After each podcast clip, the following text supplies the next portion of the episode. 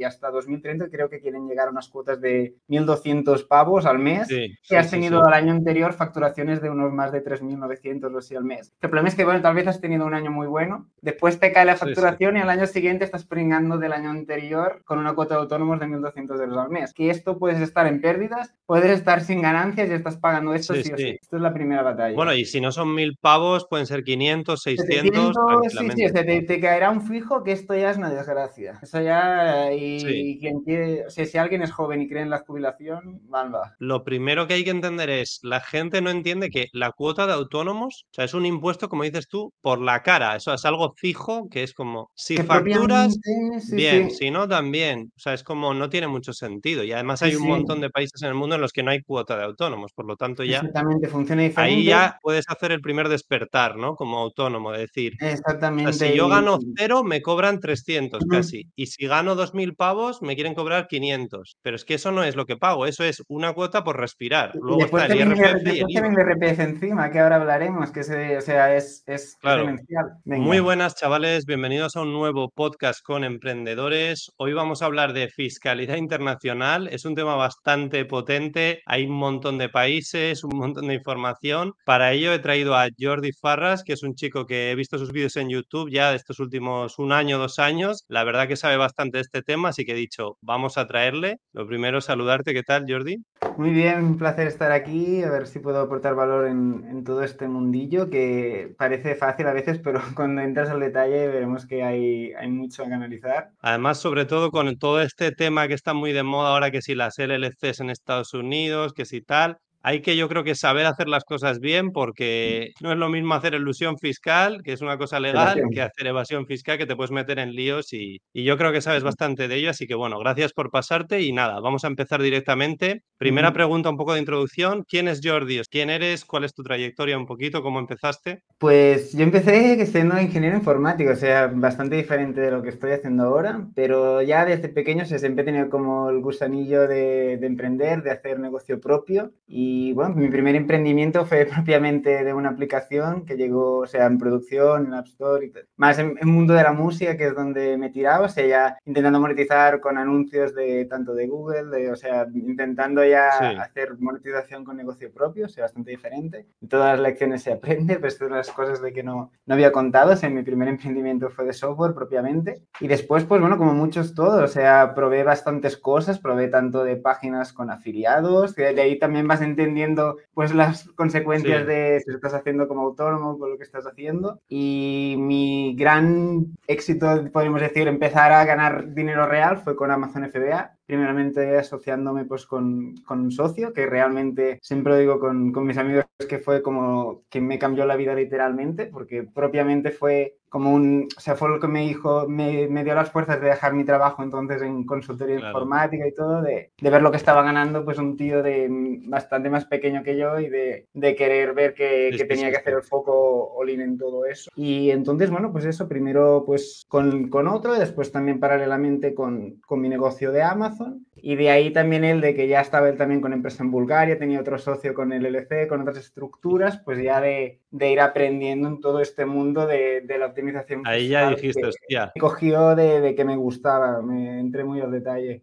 Vale, vale. O sea, probaste negocios, como has comentado, y en Amazon FBA ya empezaste a hacer algo de pasta y dijiste, hostia, que estoy ¿Y qué, está pasando con autónomo? Exactamente. Sí, sí, sí. Empecé ¿Cómo como puedo ahorrar pasta que ya llevo unas cuantas cuotas de autónomo? Exactamente. Y, y, muy locura haciendo como autónomo. Y no, no solo de, de, impuestos, sino tener Hacienda encima, especialmente cuando estás vendiendo en múltiples países. Muy difícil de tenerlo todo al detalle. O sea, he pasado inspecciones de pasarlas ok, pero que son horas y horas de revisarlo todo. O sea, cuando vas haciendo venta internacional, prepárate para tenerlo todo cuadrado si lo haces con, con entidad española. Sí, sí. A nivel edad, un poco para orientar, ¿cuántos años tienes tú? Ahora tengo 31, sí, sí. Vale, y empezaste... O sea, empecé, pues en, los ¿En finales de 2018 te diría que es cuando vale. empecé más, más a saco. O sea, unos cinco años llevas con todo este tema. Y a, uh -huh. y a nivel fiscal fuiste autónomo del 2018, me imagino, hasta el 2020 o así, 19, sí, un año, dos 2020, años. 2020 sí, no sé si llegué a venir en 2021, pero sí estuve casi tres años así de autónomo. Sí, sí, sí. Vale, vale, vale. Y luego ya Mm. empezaste ya con todo el mundillo, la fiscalía estructuras, también tenía Vale. paralelamente con mi socio empresa, o sea, han sido, o sea, el autónomo se tardó a poder cerrar, sí, sí. Pero Vale, vale, vale. Es un mundo. Vale, pues mira, para entrar en materia ya, Jordi, para la gente que nos esté escuchando, habrá gente que lo sepa o no, pero haz una breve definición de lo que es la ilusión fiscal versus la evasión fiscal, cómo lo tiene que entender una persona más de a pie, ¿no? Como que estás empezando, todavía no controlas mucho de estos temas. ¿Qué le dirías? Definiciones. Pues para entenderlo fácil, elusión tienes que entender que propiamente es apretar toda la legislación tanto de tu país como a veces combinándolo con otros países para que todo lo que hagas sea legal en las distintas jurisdicciones en las que trabajas y esto, el, el jugar con las distintas piezas te permite reducir tu cómputo total de impuestos. Lo puedes hacer, pero evidentemente, especialmente si añades múltiples factores, pues más cosas a analizar y más posibles errores a tener en cuenta. Evasión es propiamente cuando tú dices yo oculto, yo intento desviar dinero, Sí. propiamente amagar dinero y, y- y no declararlo, lo que propiamente te puede llevar a prisión en función, depende del- de tu rango de, de evasión. Eso es, eso es. O sea, resumen, elusión fiscal es legal, que es lo que hay que hacer y lo que interesa hacer, y la evasión fiscal obviamente ya es un tema que si te pillan o no, pues te puede llegar una multa o no, etcétera, En pero función del rango del país, más agresivos que otros. El problema es que especialmente ahora se está poniendo mucho de moda, hay mucha gente que vende evasión y lo está vendiendo como Sí. ilusión. El problema es que aquí es- muchas veces se vende humo de lo que realmente se puede hacer y no se puede hacer. Entonces, por eso digo, se Sí, tiene que mirar mucho todo el detalle. Es, Mm. es complicado porque, como dices tú, son temas bastante serios que si se te va un poco la olla, te pueden llegar multas muy, muy tochas, incluso lo que has comentado de prisión, Sí, etcétera. sí, sí. Sobre todo en países agresivos, o sea, siendo española, yo no- siempre digo mucho ojo que con si tienen ganas de algo es de recaudar. Mm. Sí, sí, total, total. Vale, vamos a entrar eh, precisamente en España. O sea, ¿cómo está la situación en España para ya este año 2024? ¿Se paga mucho en impuestos? ¿Tiene solución? Si quieres, vamos a hacer una explicación de cuántos impuestos realmente pagas, porque me he visto un vídeo tuyo y es que si las cuotas de autónomos, el IRPF, el IVA, el impuesto a sociedades, el impuesto, en, en fin, Mucha 5 o 10 gente no tiene conciencia, especialmente asalariados, es que, bueno, y a veces, muchas veces empresarios, sea, yo tengo muchísimas consultorías y mucha gente es que no sabe ni lo que está pagando y me pongo las manos en la cabeza. En plan, me lo lleva mi gestor y tal, y a veces que podría estar optimizando más localmente y mucha gente Sí. no sabe ni lo que está pagando y, y esto ya en empresarios, en empleados, yo no encuentro gente que, que- que sepa lo que le están quitando. Sí, o sea, Totalmente, ¿eh? La de los empleados, no digo todos, pero hay muchos que literalmente no Mira. saben si pagan un 15%, un 30, un 35, o sea, se la suda, tío. Pero lo que, lo que tú dices, cuando eres autónomo, ganas tus primeros 10.000, 20.000, 30.000 euros limpios al año es una bofetada empiezas a restar y dices, hostia, la cuota, el IVA, el IRPF, no sé qué, tal, hostia, tú, que he ganado 30.000 y me han volado 15.000, ¿sabes? ¿Cómo? ¿Qué Exactamente. ha pasado? Y yo siempre digo que también para asalariados una forma de solucionar esto sería que se ingresara el dinero limpio y después lo tuvieran que ingresar es. ellos. Vamos, sería el shock de realidad para la sociedad, o sea, cambiaría muchas cosas, pero nunca será, evidentemente. Totalmente. Pero- Si, si quieres, por favor, Jordi, me gustaría que pongamos un caso, por ejemplo, de una persona que genera 25.000 euros netos eh, al año siendo autónomo o SL, si quieren, podemos hacer las dos cosas. ¿Cuánto realmente te toca pagar de todo eso? Porque si empezamos a sumar cuotas, IVA, tal, IRPF, Desgracia, porque el problema es que si sigue todo con la perspectiva que hay, que es en función de la facturación, antes lo hablaba con un amigo, o sea, la, la perspectiva que, que hay de cara a 2030, que sobra, además lo van subiendo cada año para que es como el efecto que dicen de una rana que está en, una, en un lugar caliente, se Sí. va calentando poco a poco en el sale, pero si le calentaras de golpe saldría corriendo, pues propiamente hacen esto, cada año lo van subiendo más y hasta 2030 creo que quieren llegar a unas cuotas de 1.200 pavos al mes sí, que sí, has tenido al año anterior facturaciones de unos más de 3.900 o así al mes. El problema es que, bueno, tal vez has tenido un año muy bueno, después te cae la facturación y al año siguiente estás pringando del año anterior con una cuota de autónomos de 1.200 euros al mes. Pero por eso te digo, si con este cambio que están haciendo de que es depende de la facturación, te- si has tenido un año bueno y al año siguiente está malo, te pueden caer 1.000 pavos de cuota de autónomos al mes, que esto puedes estar en pérdidas, puedes estar sin ganancias y estás pagando esto Sí, sí, o sí.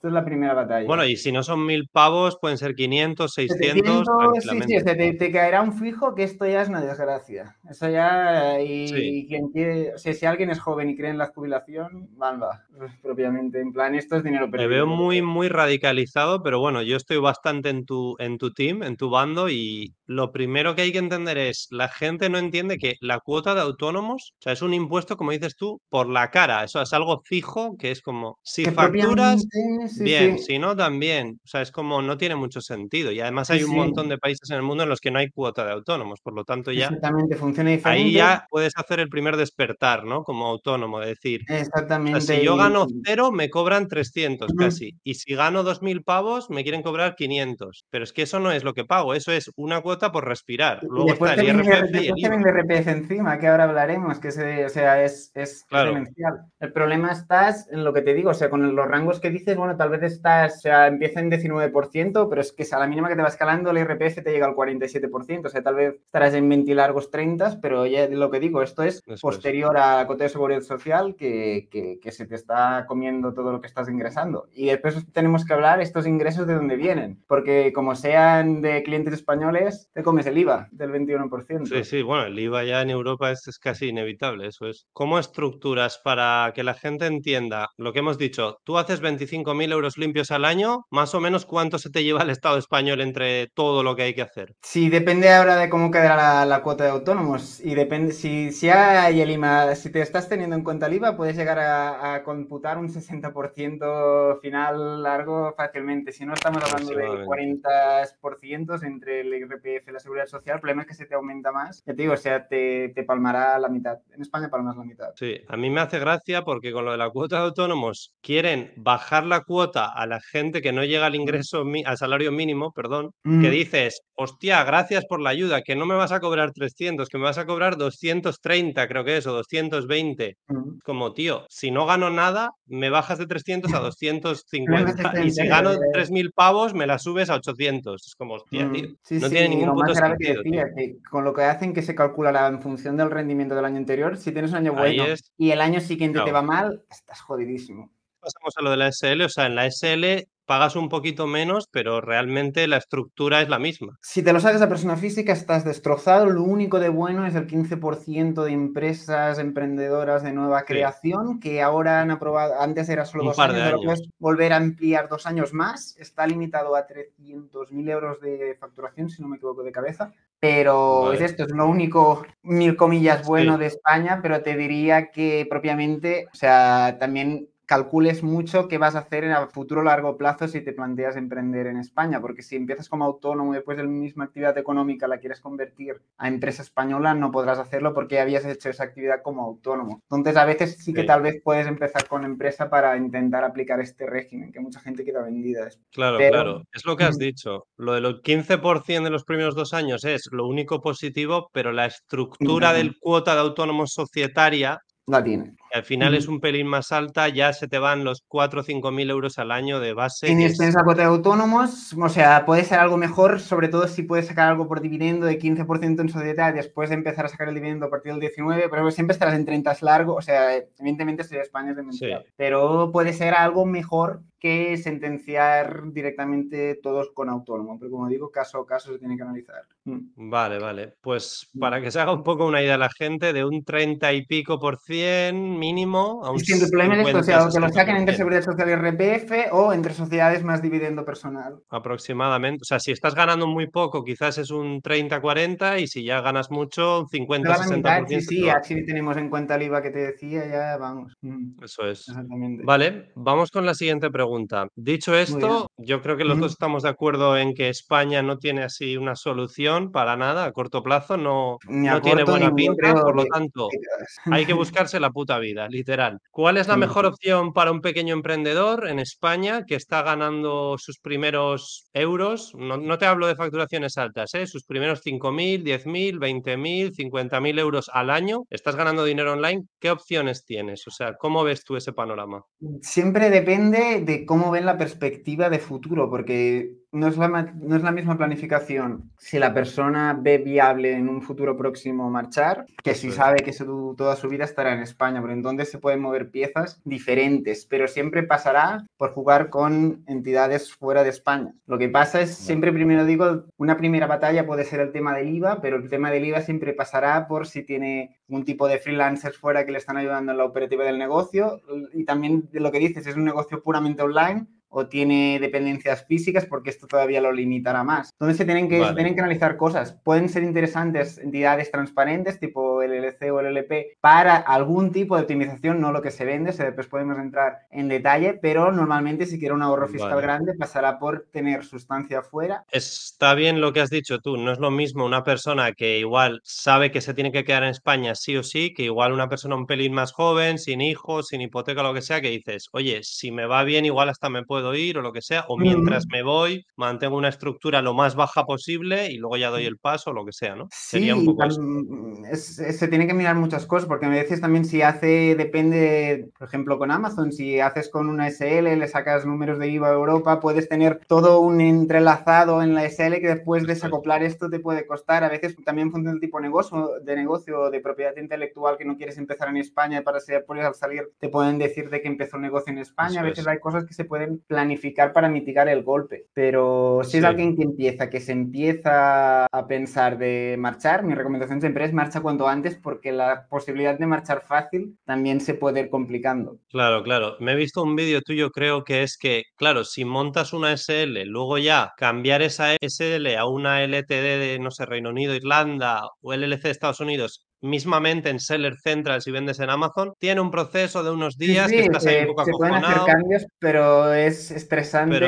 y movido. Y luego a nivel fiscal, claro. Sí, sí, por eso digo, lo mejor siempre es hacer como el setup bueno desde inicio. El problema es que muchas veces la gente no le encaja en su situación personal. Bueno, que nosotros mismamente hemos, o sea, la hemos liado desde el principio siendo autónomos y tal, luego te tienes que dar de baja, pero bueno, al final es algo que es viable. Pero a día de hoy, si todavía no has empezado, no tienes sentido montar una SL, estar un año, luego darla de baja e irte de España. O sea, para eso monta ya todo fuera desde el principio y te vas del a, veces lo puedes hacer, te lo puedes hacer venir bien. Siempre pasa, siempre, siempre pasa, pero la clave si no quieres tener empleados fuera, que es el ahorro fiscal grande que puedes tener si haces quedándote en España, es viaja, visita lugares que te pueden interesar y decide el lugar de base fiscal y empezar a estructurar ahí. Esto sería una, una, idea interesante. Vale, mm. eh, pregunta un poco así diferente. ¿Qué crees que es mejor para una persona que ganamos dinero por Internet? ¿Delegar la fiscalidad por completo, quizás desde el principio, o ya hacerlo más por tu cuenta, o hacer un mix, igual, hacerlo por tu cuenta y luego ya cuando lo tienes claro delegarlo? ¿Cómo ves eso? Porque veo mucha gente como que quiere que le monten todo, o sea, Móntame la LLC, hazme las declaraciones, pero no te has informado. Entonces, si te lo monta alguien que lo monta mal, te mete en un peligro. y lo, bueno, o sea, me viene el infinidad de casos, infinidad de casos de gente que me, he creado el LLC, me he creado, o me he creado, pero no sabe ni para qué la quiere ni para qué la. Pero, pero, pero sí, ¿eh? o sea, una locura. O de gente que les vende o sea, y no. O, lo están utilizando sin saber que les perjudicará más de si lo estaban haciendo con una SL, por ejemplo, en España. O sea, muchas veces el problema de delegarlo todo y no entender nada es esto, que propiamente muchas veces asesores, entre muchas comillas, te venden cosas que ni te van a servir o te pueden poner en problemas. O sea, tienes que entender un poco las reglas de juego y ver exactamente qué es lo que necesitas. Yo creo que es lo que dices, un mix puede ser interesante, pero también entender que a quien le preguntes, entender sus intenciones contigo, porque es lo que digo a veces de, o gente que vende consultorías gratuitas y tal, siempre será para venderte lo único que, que él vende, o si vas a un asesor español solo te venderá visión española. Por eso yo creo, y lo digo de mi figura, pero seguro que también hay otros, de que te pueda entender de distintas piezas es la clave para poder valorar tu caso de forma objetiva y ver lo que te encaja en tu caso sin una necesidad de venderte una cosa que tal vez no es la mejor para ti. Sí, sí, no, 100%. ¿eh? Yo creo que para mí el error de la gente es que quieren delegar. Yo creo que delegar está bien, pero léete la normativa, la legalidad tú primero para saber a ver si tiene sentido un poco, ¿no? Lo que estás haciendo. Porque abrir una LLC en Estados Unidos, pero no saber lo que es el IRPF, el IVA, oye, no sé si hay que tributar o no, no tener ni puta idea de nada, no saber lo que es. te, estoy hablando de centenares de casos que, o sea, no te exagero, es una locura. Sí, sí, sí. Sí, es en plan, no sabes ni lo que es el IRPF casi, tío. Y, tienes un montón de cosas y luego no sabes lo que te toca. Y, tienes que hacer una declaración en Estados Unidos, otra en no sé qué, se te olvida y, chao, ¿sabes? y en Estados Unidos las multas, ahí sí que prisión fácil y hasta o sea, ahí como gana mucha pasta de, de, media, o sea, las multas empiezan mucho más alta que las multas en España si te cae algo mal en, Estados Unidos. Joder, joder. Yo en ese mm. sentido no tengo experiencia con las LLCs en Estados Unidos, pero, mm. pero es eso, sé que habrá ciertas cosas que tendrás que hacer. Hay requerimientos y van cambiando las cosas. El año que viene entran varias cosas nuevas que a veces, o sea, voy hablando, por ejemplo, en consultorías últimas semanas que mucha gente ni, ni, ni, ni le habían dicho y en plan en enero hay cosas nuevas que, que, como no haga, literalmente, te digo, es de esta prisión, 500 dólares al día de no presentar ese reporte, cosas así. Sobre todo un poco lo que hemos comentado antes de empezar a grabar mm. esto, que mm. tú eres un friki, por así decirlo, yo también del tema de mm. ilusión fiscal, tal, nos gusta el tema, entonces vamos a investigar. Pero claro, la típica persona que se la suda todo y no investiga y no estás al día y luego cambia la normativa y el que te ha vendido el servicio de hacer la LLC ya no te avisa o lo que ni sea. exacto, ni lo miran. Sí, sí, sí. Yo creo que es recomendable, si eres emprendedor, tener una base, base, aunque sea de joder, de entendimiento de fiscalidad internacional. no ser el mejor, pero, hostia, saber Es parte del juego ver dónde se te va el flujo de caja, o sea, y especialmente en países tipo España que, que es tan alta la, tributación, lo veo muy... Vamos a entrar en una, en una pregunta controversial que yo creo que es importante aclarar para la gente. Tema LLC en Estados Unidos. Yo, vamos, tengo mi opinión obviamente porque sé cómo funciona, ya te digo, o sea, soy bastante friki del tema. ¿Es tan interesante para reducir la carga fiscal todo esto? Que la gente se aclare, tío, ¿cómo funciona? Exactamente, o sea, propiamente tú tienes que entender que la LLC no es que sea una corporación que tribute cero, es una corporación pass-through, que es decir, que propiamente no tiene personalidad jurídica propia y su tributación le recae al miembro o miembros si es de dos miembros. Y propiamente lo que quiere decir esto es que en función de donde vive ese miembro o miembros, pues tendrán que pagar una cosa u otra. Y el gran problema es que si vives en España, pues el IRPF te llega hasta el 47%. Entonces, pues propiamente es el autónomo como una capa de nombre comercial, si lo quieres entender así. O sea, propiamente entiende que no es tan bonito. Sí, mm. sí, no es tan bonito, o sea, en el sentido de que no pagas la cuota de autónomos, pero lo que dices tú, al ser, la entidad pass-through, mm. he ganado 30.000 euros con la LLC. Teóricamente, legalmente tienes que declarar en el IRPF y pagar. Y la gente te comenta lo de, no, bueno, no declaras ya, pero estás metiéndote ya en un tema pues una movida. Puramente evasión, es lo que digo, lo que la gente vende de la dejo a cero, meto cualquier gasto, Mercadona, o sea, me pongo las manos en la cabeza cómo es que la gente se cree esto. O sea, propiamente es lo que digo, la deducibilidad de gastos, igual que la atribución de ingresos, aplica a la de donde reside el miembro. Si tú resides en España, la deducibilidad de gastos sería la de como un negocio español propiamente. Por eso te digo de que mucho ojo con lo del gasto que vas metiendo para que digas que te queda cero. Aparte de que si en Estados Unidos te vas mm. quedando a cero constantemente, también vas asumiendo riesgo por ahí, o sea, riesgo por, por dos lados. Sí, a mí yo creo que el mayor problema de la LLC, que estarás de acuerdo, es que no es una empresa como tal que puedas dejar el dinero, el beneficio de la empresa dentro de la empresa, ¿no? Como lo, puedes dejar. De Chipre, de Estonia. lo puedes dejar, pero lo tributas. O sea, no hace falta lo que la gente. Lo puedes dejar, pero no puedes no tributar.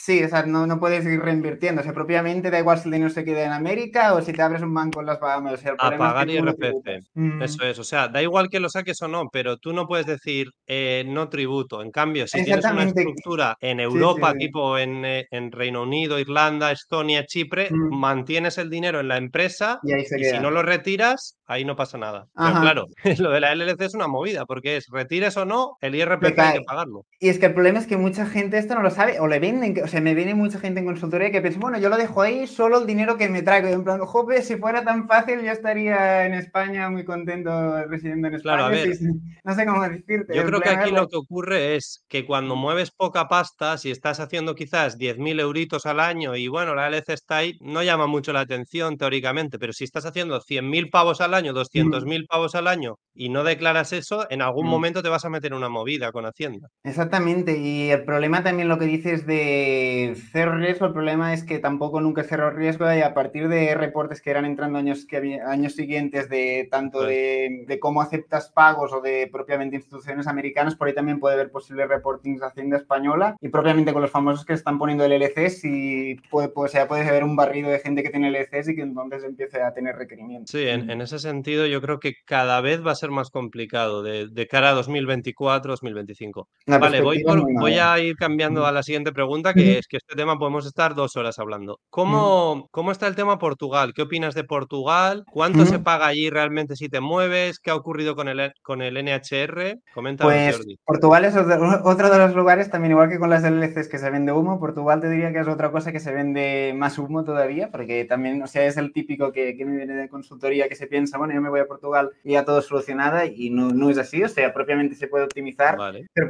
propiamente en el 99% de los casos de la gente que se piensa que es la panacea no es su panacea. O sea, lo que dices del NHR era el programa que tenían para gente que no había residido antes ahí, tenías extensión de 10 años, Ujú. todavía se puede aplicar, pero ya lo, lo cierran ya en 2024. La cosa está en que lo que te da ese programa es una exención en dividendos extranjeros. Entonces lo que necesitas es poder tener una empresa que te reparte dividendos extranjeros. Y entonces lo que digo es que mucha gente pues vende esto con la LLC cuando propiamente no te reparte dividendos y no hay, o sea, no hay sustancia en la empresa es propiamente una empresa de buzón en Estados Unidos y propiamente se quieren imputar esto como dividendos en Portugal y pagar cero. Ya digo que esto propiamente, o sea, si te, eh, el problema es que mucha gente se piensa que es en plan sin riesgo alguno y 100% legal y le puede petar en cualquier momento. Por eso te digo que Sí, lo del- propiamente en cuanto a este camino no lo Sí. recomiendo. Lo del NHR ha terminado, ¿no? Este año, en 2023. En ya. 2024 es, es el cierre, sí. Vale, y eso era para 10 años, ¿no? Creo. Sí,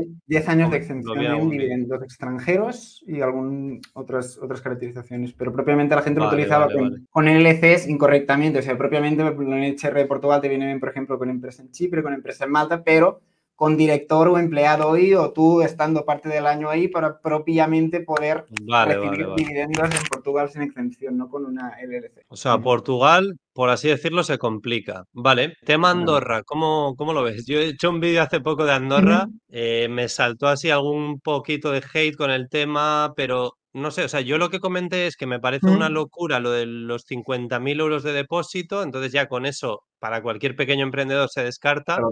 Me vino un tío en comentarios, no tienes ni puta idea, puedes entrar en Andorra sin los 50.000, si te no sé qué, si haces este chanchullo, tal. A ver, Hay si te opción puedes evitar los empleado y- 50.000, no lo sé, pero si hay que pagarlos es un puto robo, o sea, es mucha pasta. Tendrías que estar facturando ya medio Sí, millón sí, sí, al año, un millón. Propiamente para autónomos con título universitario dan algunas plazas, pero es poco lo que dan. Hay opciones también si te contratan, pero ya te digo, también es siempre cogido en pinzas, si te se pueden decir simulación y se tendría que hacer bien, pero normalmente te toca, te toca el depósito si no tienes contactos directos que te puedan contratar. Claro. Y propiamente, como, bueno, te tiene que gustar mucho. Yo he relocado gente ahí. Propiamente hay gente que sí, o porque vive cerca o le gusta o le puede encajar. Pero el medio año ahí mucha gente no, no le gusta. O sea, hasta lo gente de Andorra ha querido Chipre, por ejemplo, de cambiar para tener la movilidad a otros lugares para no estar el medio año Sí, sí. atado.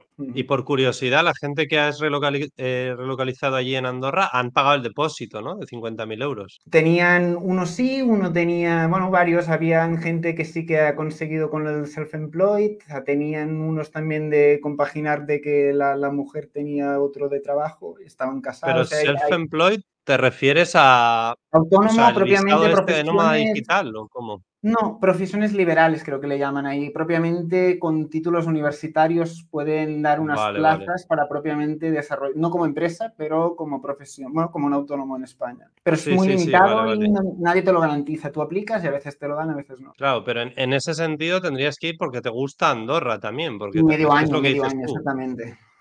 Aguantar medio año en Andorra tiene mérito, la verdad. Yo personalmente no me gustan los países tan pequeños, ahí aislado. Yo creo que la única ventaja es lo del tema de la cercanía con España al final, ¿no? Si tienes familia en Ujú. Barcelona, en Zaragoza, Madrid, pues bueno, sí. Bueno, yo, soy, yo soy de Barcelona, pero he preferido Chipre y bueno, cada uno, o sea, claro. yo no me veía ahí, cada uno valora lo que quiere y ya digo, Sí, cada no, uno no tiene sus gustos, pero está claro que Mm, si no te gusta la tranquilidad, la montaña, no sé qué, el frío, esquiar, mm. pues no te, no te cuadra para nada. Vamos a la siguiente pregunta. Eh, Europa del Este, ¿cómo está eso? O sea, porque Estonia ha tenido un bombo de la hostia estos, últimos años. otra, otra, otra Hungría. También, igual que las LLCs, también de gente que me viene que le, empresa en Estonia, empresa en Estonia. O lo, que me pongo las manos en la cabeza, por ejemplo, de ayer de, de una consultoría, de, dice, sí, sí, un despacho muy grande que me ha propuesto la solución infinita, en plan quedándome en España y tal, y empresa en Estonia poniéndose el de director y todo el año sentado en España. Pues muy bien, aplausos eh, y en plan pagándoles cantidades grandes para que le den este asesoramiento. En plan, ya digo, se vende humo como, como el que más. Propiamente, o sea, con empresa en Estonia, tengo un vídeo acerca de esto justamente que desde España nunca es la mejor opción. O sea, es que para hacer empresa fuera, o sea, que por lo menos te dé algún tipo de ahorro fiscal propiamente, porque ahora propiamente sobre corporate taxes del 20, al año que viene lo suben y propiamente aunque sea diferido, el problema es que a la que te repartirías el dividendo vas a, vas a palmar esa pasta. Una cosa que comentas tú mucho en, en tu canal que me parece interesante que la gente lo entienda es, tú montas una empresa en el extranjero para pagar un impuesto de sociedades más bajo ir eh, difiriendo ese impuesto, pero cuando quieres retirarlo a personas físicas, si vives en España vas a pagar IRPF, si vives en Francia vas a pagar IRPF de Francia, o sea, pues, el tema es tener interesante en algunos lugares muy concretos es bastante avanzado que esto es en plan casos súper específicos, pero normalmente no es la mejor opción, únicamente a veces en cuanto a costes de, de setup y tal.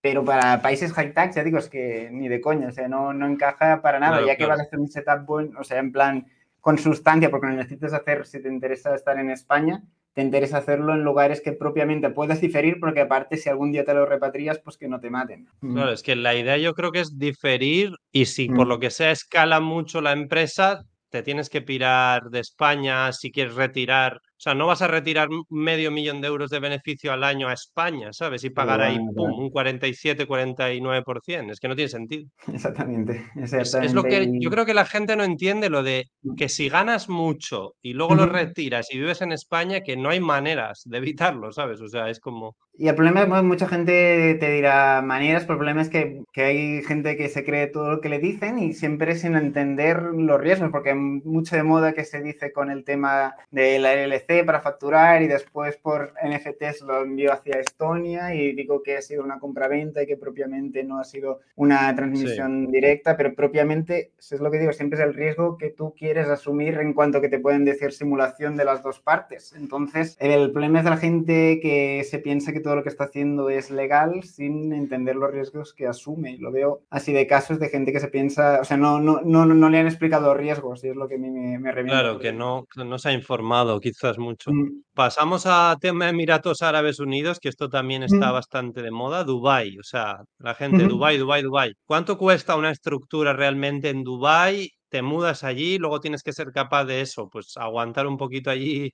los seis meses, en verano te vas a tener que pirar, hace calor, o sea, yo he estado este año en Dubái, me ha gustado mucho y tal, mm. pero es, o sea, me gusta la ciudad, pero es un paso que tienes que pensártelo bien porque, joder, hace un calor de la hostia en verano. Montar la empresa no son mil pavos como una no, o una LTD, más caro, etcétera, etcétera. Los alquileres allí son un pelín más caros, la vida es un poco más cara y luego vas a tener que tener que volver a España, visitar a tu familia, etcétera. ¿Cómo, ¿Cuánto cuesta una estructura más o menos allí? Va oscilando, son de, de negocio, o sea, van oscilando los precios cada mes, pero o sea, también en función del número de visados, si tienes que sponsorizar a gente de la familia y tal, pero 9.000 pavos o así te puede costar todo si quieres con setup de, a nivel de banco, de tener la dirección de la oficina. O sea, es, es bastante caro en cuanto a setup de los más altos, yo digo, va oscilando, pero ronda estos precios. Y entonces el mm. problema que tienes ahí es lo que dices del medio año, porque justo subí un vídeo hace una semana que también Dubai se ha ido cambiando la, la, la legislación, dijeron lo de los 90 días, pero ahora estoy teniendo clientes que les están dando un certificado de residencia fiscal sin validez internacional y entonces los 90 días no les sirve para nada y propiamente si se quisiera proteger ante Hacienda Española necesitaría el medio año en, en Dubái. Sí, sí, me vi el vídeo ese también, el amago de los 90 días. sí, sí, sí, ha sido brutal y, tengo gente que se está poniendo las manos en la cabeza con esto y, y han hecho cambios. Igualmente ahora es 9% propiamente el corporate tax de las free zone. O sea que tampoco... es verdad, eso también, yo estoy bastante puesto en tema Dubai porque me lo he mirado así como una opción y tal y,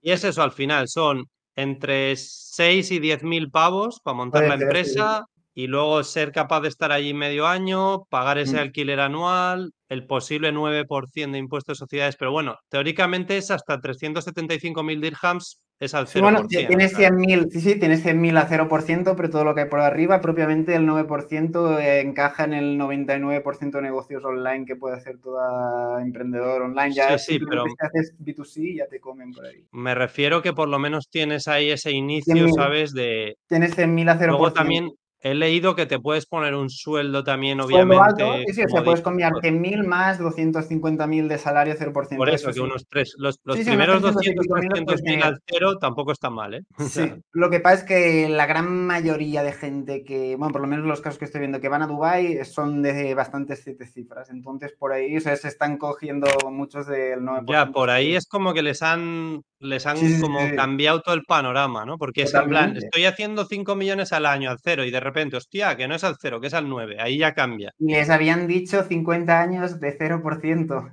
Por eso te digo que, que el gobierno de Dubái, con lo que está haciendo, no, no me da mucha confianza que la tributación personal también la puedan implementar en... Exactamente. A ver, al final es eso. Luego también gente que igual no le pega nada, o sea, no te gusta Dubái, no te gusta el mundo árabe, tal, pues tampoco qué pegas ahí, ¿sabes? Si no te gusta la ciudad, tampoco te vas a ir porque no vas a aguantar. Entonces, Y, y también mucho ojo ahora que hay corporate tax de hacer pirulas y tal, porque ahí es lo que dices tú, a nivel si haces ilegalidades yo no me la jugaría en un lugar así, o sea, ahí No, no, no. con la ley bien, no sé cómo decirte. Sí, sí. sí, sí. Al final yo creo que es un poco, se puede hasta comparar con Andorra, es decir, Andorra puede estar bien, pero igual no, igual es la muerte, porque si no te gusta el sitio, tener Es que estar primero. ahí, pues Dubái es lo mismo. Si no te gusta Dubái, tío, Sí, al sí, por final eso- estar ahí para pagar menos, Lo que te decía al inicio, yo creo que la clave de la gente, a veces cuando me contrata que no, de consultoría, que no sabe, en plan, no se ha planteado lugares, siempre digo, viaja y, o sea, es que lo tienes que ver tú sobre terrenos, que si no, difícil de que te puedas Es lo que, es lo que te comento yo, estoy un poco haciendo también a nivel de lo que debería de Mm. hacer la gente. ¿Qué estilo de vida quieres? ¿Qué te gusta? ¿El calor, el frío, un país Mm. en el Mediterráneo? Me quiero quedar en España, entonces, bueno, voy a hacerlo así y tal.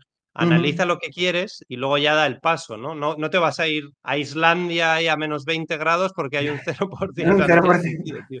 Exactamente. En plan, sí. una cosa es ahorrarte y otra cosa es estar en un sitio que dices, qué puta mierda de ciudad en la que vivo, ¿sabes? O sea, tampoco es plan. Vamos a la siguiente pregunta, Jordi. Eh, Mm. ¿Cómo operas tú a día de hoy? Eh, porque me has comentado que tienes varias empresas, te has mudado a. Chipre a primeros de este año, hace unos sí. 10 meses. Año fiscal. ¿Cómo operas tú? ¿Qué tienes? ¿Siete empresas? ¿Una? ¿Dos? varias empresas y propiamente, o sea, también con perspectivas de, de cambiar también cosas de cara al año que viene. Porque tengo un juego entre Chipre y Malta. Son estructuras avanzadas que propiamente Malta el año que viene altamente probable que, que cambie la, la estructuración. Ahora es de lo más bajo que puedes tener en Europa, pero ya han dicho que En Europa. finales de 2024 va, va a cambiar. O sea, me muevo con estructuras europeas y también entidades transparentes por encima, lo que comento del LLC y el LP. Pero se, puede, se pueden jugar cosas diferentes en función de cada caso. También es lo que digo, o sea, cada um, tipo de negocio, Sí. si quieres optimizar al máximo, necesitas un diseño a, a medida. Por eso no existe el,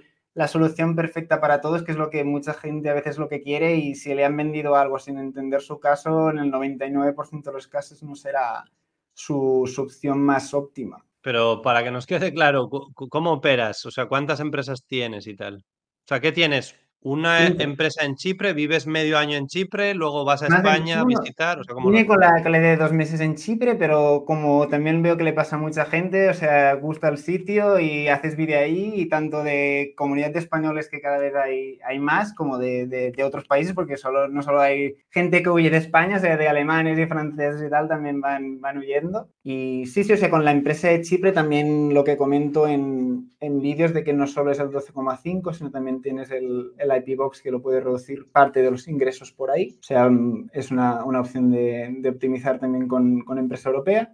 Y si combinas con Malta, puedes tener un juego interesante de, de empresa no residente. Que son, ya es en plan bastante, bastante avanzado, pero puede Lo de Malta no me lo conocía y eso que soy bastante motivado de este tema, o sea, eso ya me Sí, parece... pero queda, le, queda, le queda poca vida. Por eso digo que hay cosas que se tienen que, que reestructurar. Pero, hay, hay- o sea, a sí, veces sí. es lo que digo, que empresas europeas te, te dan beneficios en cuanto gente que procesa por tarjeta.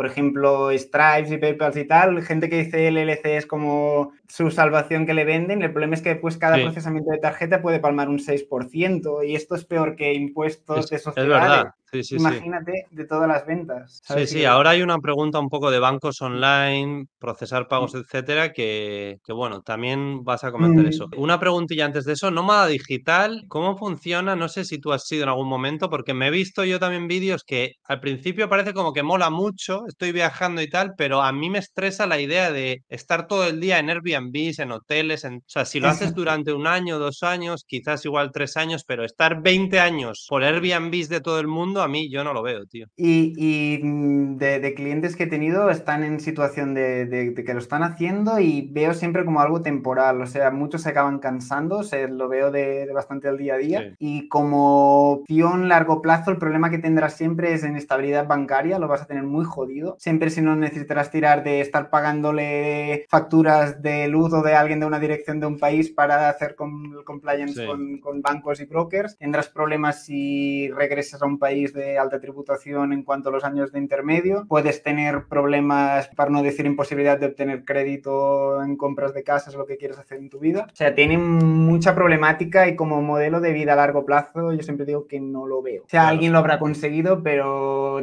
tenés que ser muy complicado. Mochilero, lo que dices de ir cambiando, muy de tirar. Yo lo veo interesante como para, para un periodo de tiempo corto, ¿no? Un añito, dos añitos, voy a viajar y tal. Está guay, pero también gente que al final tienes un negocio online, como puede ser tú o yo, tienes que currar al final, tío. Tienes que meter 10 horas, 5 horas, 20 horas, las que sea, al día delante de la pantalla. Lo, que dices tú de la comodidad, ¿no? De, tener dos pantallas, tu, tu, silla, tu sí, o sea, luego también como una rutinita, ¿no? Me levanto, me curro un poco, me voy al gym, desayuno. O sea, cuando estás viajando por ahí, o sea, se puede currar, pero no es lo mismo, tío. Y al final tu cuerpo es como vas comiendo por ahí fuera, no sé qué. O sea, yo creo que tener como un sitio fijo para currar varios meses al año es interesante. Esa es la calidad de vida. Yo creo también que es de la mejor que puedes hacer y crítico también de que a veces la gente se piensa que marcha a empezar a viajar y no corta bien con España y no lo sabe y sigue teniendo que pagar impuestos en España, que esto también lo veo. Eso también me lo he visto en tu canal, de que una cosa es irte tú, pero si no avisas también da problemas. Última pregunta, Jordi. Eh, ¿Mejores cuentas bancarias a nivel extranjero, pues a nivel europeo, si tienes, pues eso, empresa en Chipre, Reino Unido, bueno, Reino Unido no está en Europa, pero eh, yo qué sé, España, eh, Alemania, cualquier país europeo.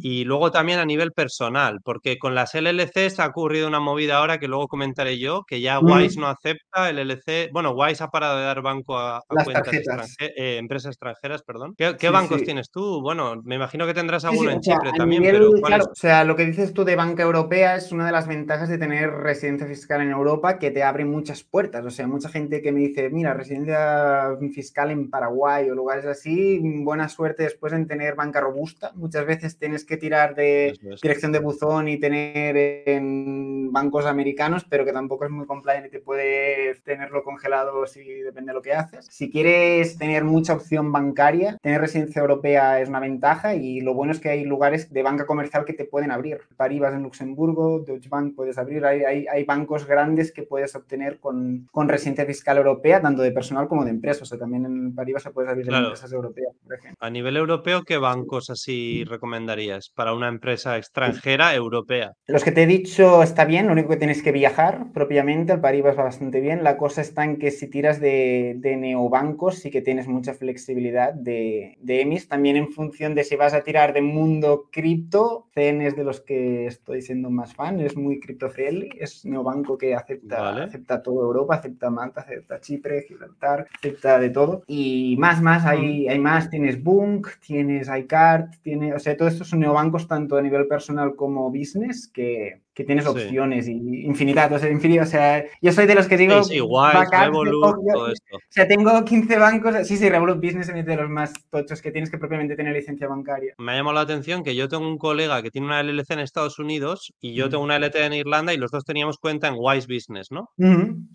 en Wise Business, que es buen banco y tal, neobanco, a él se la han chapado, literal, a él le han chapado la cuenta, la tarjeta, no le dejan utilizar y yo por tener una empresa europea no me ha pasado nada, sigo operando y, me funciona bien. Entonces, al final lo de la LLC en Dubái y luego sacarte bancos en Europa y tal es más complicado. Súper limitado. Lo que, los que las opciones que te decía antes era con empresas europeas. En la LLC a nivel en euros estás súper limitado y siempre tienes aparte la problemática de la que superas más de 10.000 dólares en moneda de fuera de dólares, 9.000 y pico euros, tienes otro reporting en Estados Unidos. O sea, para guardar euros o procesar euros, ya digo que la LLC tampoco no es muy interesante. Y la limitación bancaria la tienes. Wise desde octubre ya no da tarjeta. Eso es. De hecho, yo estuve también siguiendo a un chico que vive en Dubái y tiene la empresa en Dubái, pero tiene otra empresa en Europa que es dueña de la empresa de Dubái con la que opera a nivel bancario, Stripe, PayPal, todo en euros y tal. Porque al final, eh, si quieres cobrar en euros, tener un, un banco en Europa para que tus clientes te paguen y tal, oye, paga aquí a esta cuenta en euros, tal, transferencias, Stripe, no sé qué, todo eso necesitas al final una estructura bien montada. Estructura buena y muchas veces no se hacen muy compliant estas estructuras porque a veces lo de muevo dinero de aquí a allá hay regulación en cuanto a esto, lo que se llama transfer pricing, tú no puedes tener dos empresas igual, por ejemplo, en España la que hay partes relacionadas a 100.000 euros, tienes otro reporting obligado, hay países y países, pero Dubai ahora esto todavía no está, pero el año que viene entre el normativa esta de transfer pricing y también lo, lo van a limitar. O sea, también lo del movimiento entre empresas es. otra cosa que muchas veces se tiene que mirar. Vale, pues joder, yo creo que hemos hablado bastante. Sí, sí, da, Podríamos seguir. Da para mucho, igual hasta hacemos otro vídeo o algo, pero los que estáis escuchando, voy a dejar el canal de Jordi por aquí debajo, su canal de YouTube, que tiene muchos vídeos, la verdad, Instagram también, pero sobre todo en YouTube. Sí, en YouTube es donde Y nada, seguidles si os interesa todo este tema. Y oye, muchas gracias, Jordi, por pasarte. A ti ha sido un placer y encantado de estar por aquí y comentar todo este mundo que, que ya sabes que me motiva mucho. Genial, mil gracias y nada, nos vemos en el próximo. Chao, chao. Nos vemos, chao. They try to tell me that I never listen. Always been the type to make my own decisions. Never been the type to live in fear. Now I'm making money from my intuition. Like damn, better know when I'm in. I've been coming through hot, finna know when I land. I've been getting more known from the old to Japan. Now I'm making these songs, got them all in my hands. Like.